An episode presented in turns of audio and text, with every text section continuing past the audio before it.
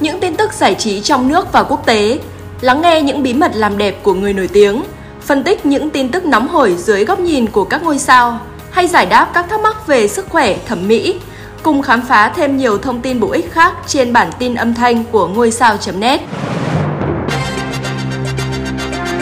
Xin chào quý thính giả đang lắng nghe điểm tin trên ngôi sao.net.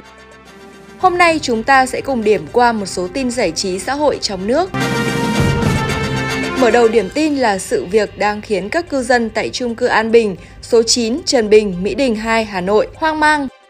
Tối 27 tháng 4, một dàn điều hòa trên tường tầng 1 của chung cư bất ngờ rơi xuống khu vui chơi trẻ em. Sự việc may mắn không gây thương vong nhưng khiến cho người dân bất an. Theo người dân ở đây, ngoài dàn điều hòa vừa sập còn một dàn khác ở ngay phía trên trường mầm non. Nếu không giải quyết triệt để, hiểm họa vẫn luôn rình rập trên đầu cư dân và đặc biệt là trẻ nhỏ. Sau khi chia tay Đạt di Dụ Uyên bóc phốt bạn trai cũ đã có hành động tệ bạc, đe dọa mình và khẳng định anh để lại khoản nợ 400 triệu đồng cho cô. Mới đây Đạt di đã chính thức lên tiếng.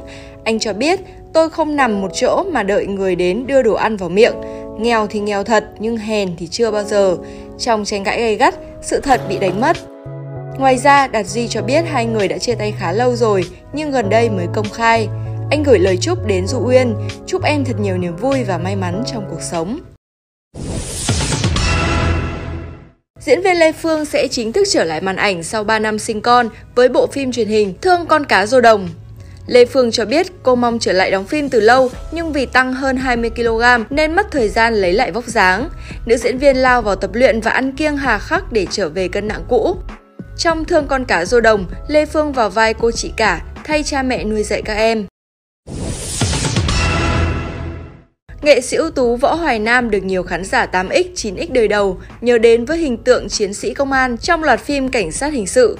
Sau 16 năm vắng bóng trên màn ảnh nhỏ để lui về ở ẩn, chăm sóc cho gia đình, mới đây anh đã có cú lột xác khi vào vai ông bố Giang Hồ, trở về sau 20 năm đi tù để tìm lại con gái trong phim Hương vị tình thân. Võ Hoài Nam tiết lộ, sự vắng bóng của anh suốt 16 năm qua là điều cần thiết. Làm phim, làm đạo diễn nghe thì oách nhưng không đủ sống, tôi quyết định dừng đi làm phim, tập trung cho gia đình. Lúc đấy thì làm gì ra tiền? Bán cái quán cà phê. Lo lắng lắm chứ thế bà bắt đầu là sau năm 2000, sau cái năm 2000 bao nhiêu này. Làm phim với danh dụng nữa là là thôi và thôi. Nghệ thuật không ăn thua.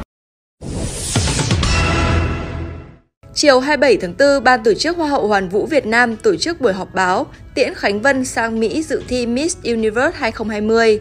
Trong sự kiện, Khánh Vân lần đầu ra mắt bộ trang phục dân tộc Kén Em. Đây là thiết kế giành chiến thắng trong cuộc thi tuyển chọn trang phục dân tộc được tổ chức trong năm 2020. Cuộc thi Miss Universe 2020 sẽ diễn ra từ ngày 6 đến 16 tháng 5 tại Miami, Mỹ. Khánh Vân dự kiến lên đường vào tối 2 tháng 5. Sau khi phải hoãn chiếu vì dịch bệnh, Thiên thần hộ mệnh Tác phẩm điện ảnh của Victor Vũ, sản xuất và đạo diễn, chính thức ra mắt vào tối 27 tháng 4 tại thành phố Hồ Chí Minh. Vợ chồng Victor Vũ, Đinh Ngọc Diệp cùng hai con trai gây chú ý khi xuất hiện tại buổi công chiếu phim. Nhiều sao Việt như vợ chồng Văn Anh, Tú Vi, Đức Thịnh, Thanh Thúy, Hoa hậu Tiểu Vi cũng đến ủng hộ phim. Thiên thần hộ mệnh là thể loại phim kinh dị tâm lý. Câu chuyện bắt đầu khi Miley, một ngôi sao giới giải trí bỗng rơi từ tầng thượng, một tòa nhà xuống đất và chết.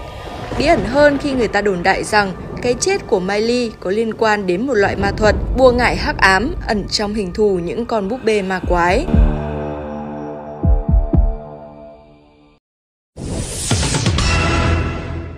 Bệnh viện Nhi Trung ương vừa tiếp nhận một bé trai 15 tuổi ở Lai Châu nhập viện trong tình trạng nhiễm trùng huyết, hoại tử phần mềm vùng lưng.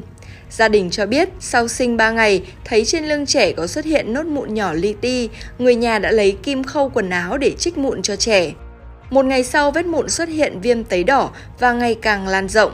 Đến ngày thứ bảy, bệnh nhi có dấu hiệu hoại tử phần da vùng lưng nên được người nhà đưa đến trung tâm y tế huyện và bệnh viện tỉnh thăm khám. Sau đó tiếp tục được chuyển lên bệnh viện Nhi Trung ương điều trị. Hơn một tuần sau phẫu thuật, sức khỏe của cháu bé đã ổn định. Để tránh những hậu quả đáng tiếc, bác sĩ khuyến cáo các bậc cha mẹ không tự ý trích mụn mủ trên da của trẻ mà phải đưa đến bệnh viện thăm khám kịp thời. Chiều 27 tháng 4, Chủ tịch Ủy ban Nhân dân thành phố Hà Nội ký công điện tăng cường công tác phòng chống dịch COVID-19 trên địa bàn. Trong đó yêu cầu Sở Giáo dục và Đào tạo chuẩn bị phương án sẵn sàng dạy trực tuyến khi cần thiết.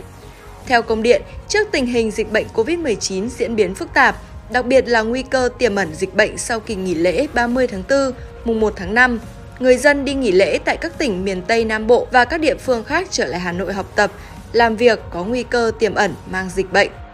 Ngoài ra, Bộ Y tế cũng khuyến cáo người dân thực hiện tốt 5K, khẩu trang, khử khuẩn, khoảng cách, không tụ tập, khai báo y tế để phòng chống dịch COVID-19.